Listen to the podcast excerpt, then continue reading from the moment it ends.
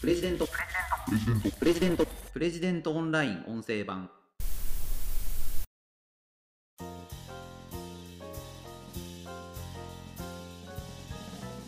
野球には変なルール、マナー、慣習いっぱいあります。プレジデントオンライン編集長の星野貴彦です。この番組はプレジデントオンラインの配信記事の周辺情報や解説をお届けしています。今回紹介する記事は、グラウンドに挨拶はしなくていい、日本一の少年野球チームが廃止した野球界の謎慣習という記事です。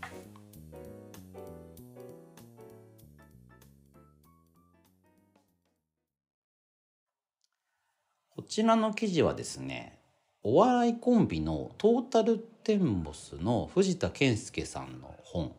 多賀少年野球クラブに学びてという記事の抜粋になります。全国大会で優勝経験もある滋賀県の多賀少年野球クラブ、ここの監督の辻正人さんとですね、藤田さんの、協調って言ってもいいんですかね、本自体は藤田さんのクレジット出てるんですけど、トータルテンボスの藤田さんって、アフロヘアの、結構有名なお笑い芸人の方だと思うんですけど、お子さんが野球をやってらっしゃって、ご本人も野球が好きで、その経緯でこの少年野球の本を出されたということなんですよね。で、この多賀少年野球クラブっていうのが、世界一楽しく、世界一強くっていう方針を掲げていて、そのことで、どんな特徴があるのかと、多賀クラブっていうのはどういう野球チームなのかっていうのを紹介する記事になってます。いやね、僕もちょっと少年野球をやってたことがあって、もう1年もやってなかったのかな。ユニフォーム買ったんですけどね、すぐ使わなくなっちゃいましたね。それで続けたられなかったのもこのことはあってですね、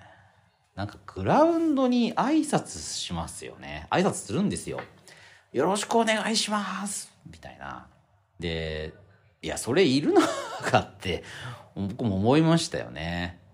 あんまその時は疑問に思わなかったですかね。やるものかみたいなふうに思ったんですけど、多賀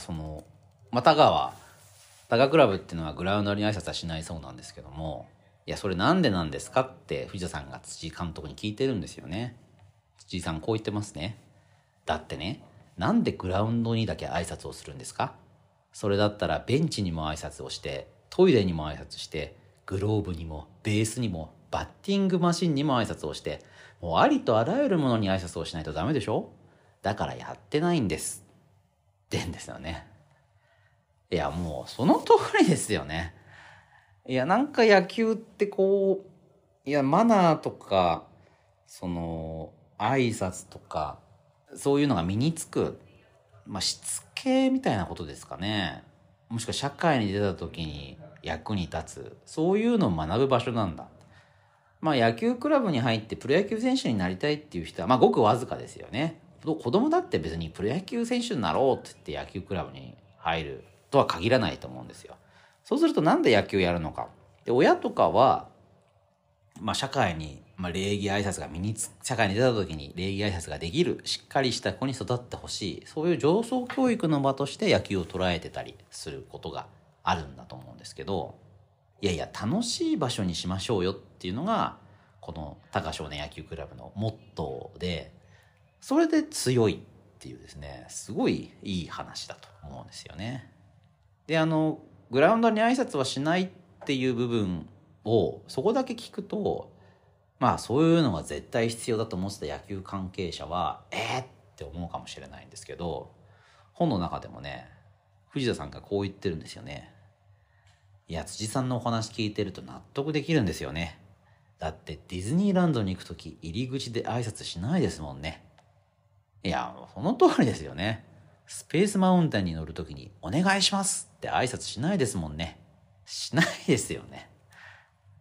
だからおかしいと。何でも挨拶するんだったらね、ディズニーランドでも入り口にも全部挨拶しなくちゃいけないんですけど、そんなこと言わないと。だからそういうな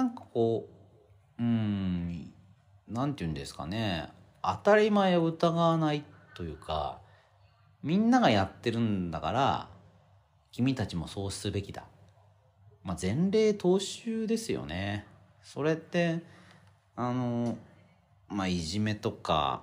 そうですね、なんかスポコン的指導とか、まあ、そういうのとやっぱ相性がいいんだと思うんですけども、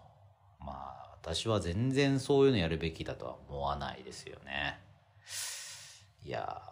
意味わかんないですよね。まああとね、本の中でもね、記事の中でこんなことを言われてますね。野球界っておかしなマナーとか習慣ってたくさんありますよね。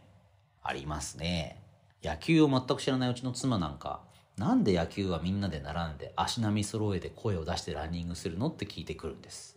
そう言われるとなんでだろうって僕も思って明確に答えられなかったんです。あえて言うならば、みんなで呼吸を合わせて同じことをすることでチームのシンクロ率を高めることによってだなとしどろもどろで言ったんですけど、野球って全員で同じ動きすることあるのって言い返されて、いや同じ動きすることないですよね。でもなんか 1,2,3,4 って声揃えて走ったりとかするんですよね。なんかこうかっこいいなって思ったことも僕が子供の頃ありましたけどね。今になってみると本当にその意味がないことですよね。野球と関係ないですしね。でもなんかこう野球を習う、少年野球をするっていうのはそういうことができる。それが子供にいいんだ。子供にマナーを身につけさせたい。そういう親御さんもいるらしいんですよね。いやなんかマナーは別の場所で習った方がいいんじゃないですかね。そもそもですね、多賀少年野球クラブはそういう風になった。それなんでかっていうと、国際ユース野球イタリア大会っていうのに出て、イタリアで野球をしたことがきっかけだったそうなんですよね。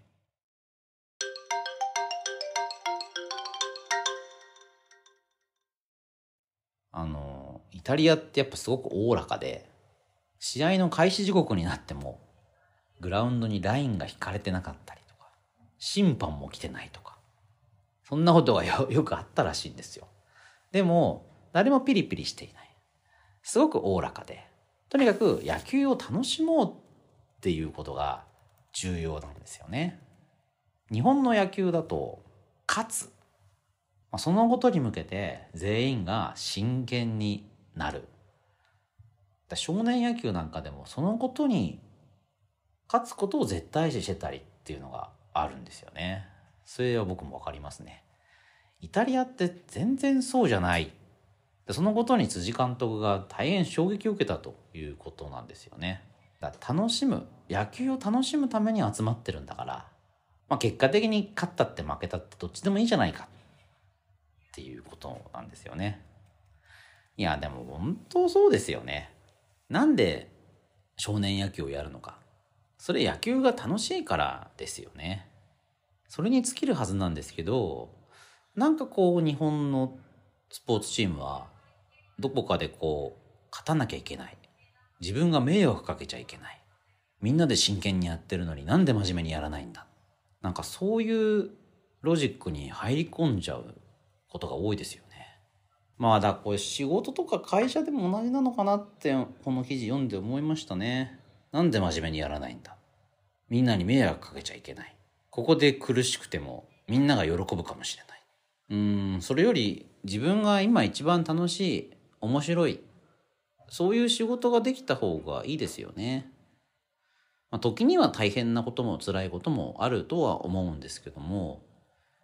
誰かを楽しませるというより、まず自分が楽しめるかどうかっていうことを考えて、自分が楽しむことのベースになるかどうか、それにならないのであれば、それやっぱやらない方がいいんだと思うんですよね。辻さんはスポコンはやめるぞっていうふうに子供たちにお話しされて、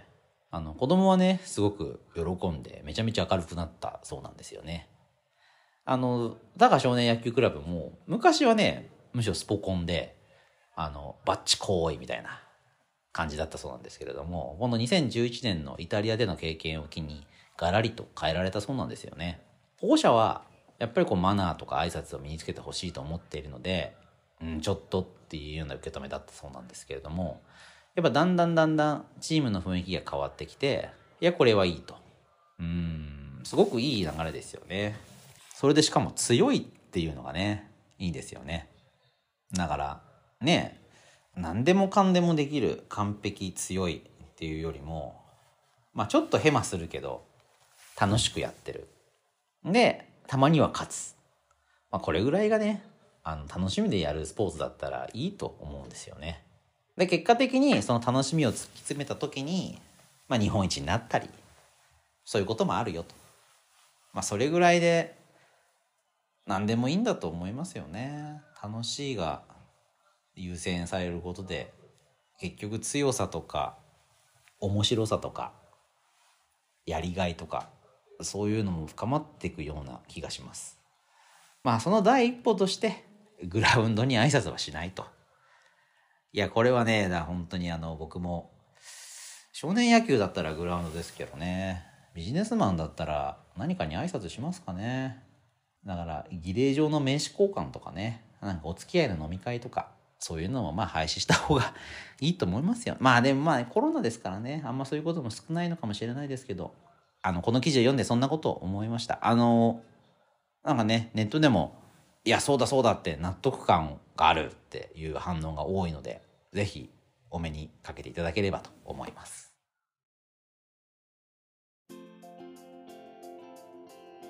ということで、今回はグラウンドに挨拶はしなくていい、日本一の少年野球チームが廃止した野球界の謎慣習という記事を取り上げてご紹介しました。また次回お会いしましょう。プレジデントオンライン編集長の星野貴彦でした。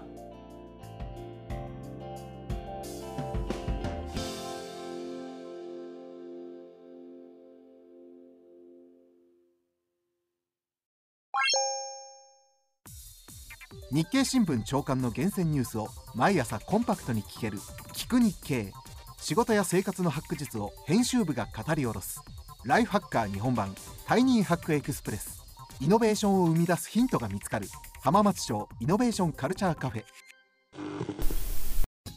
情報、スキル、キャリアアップ、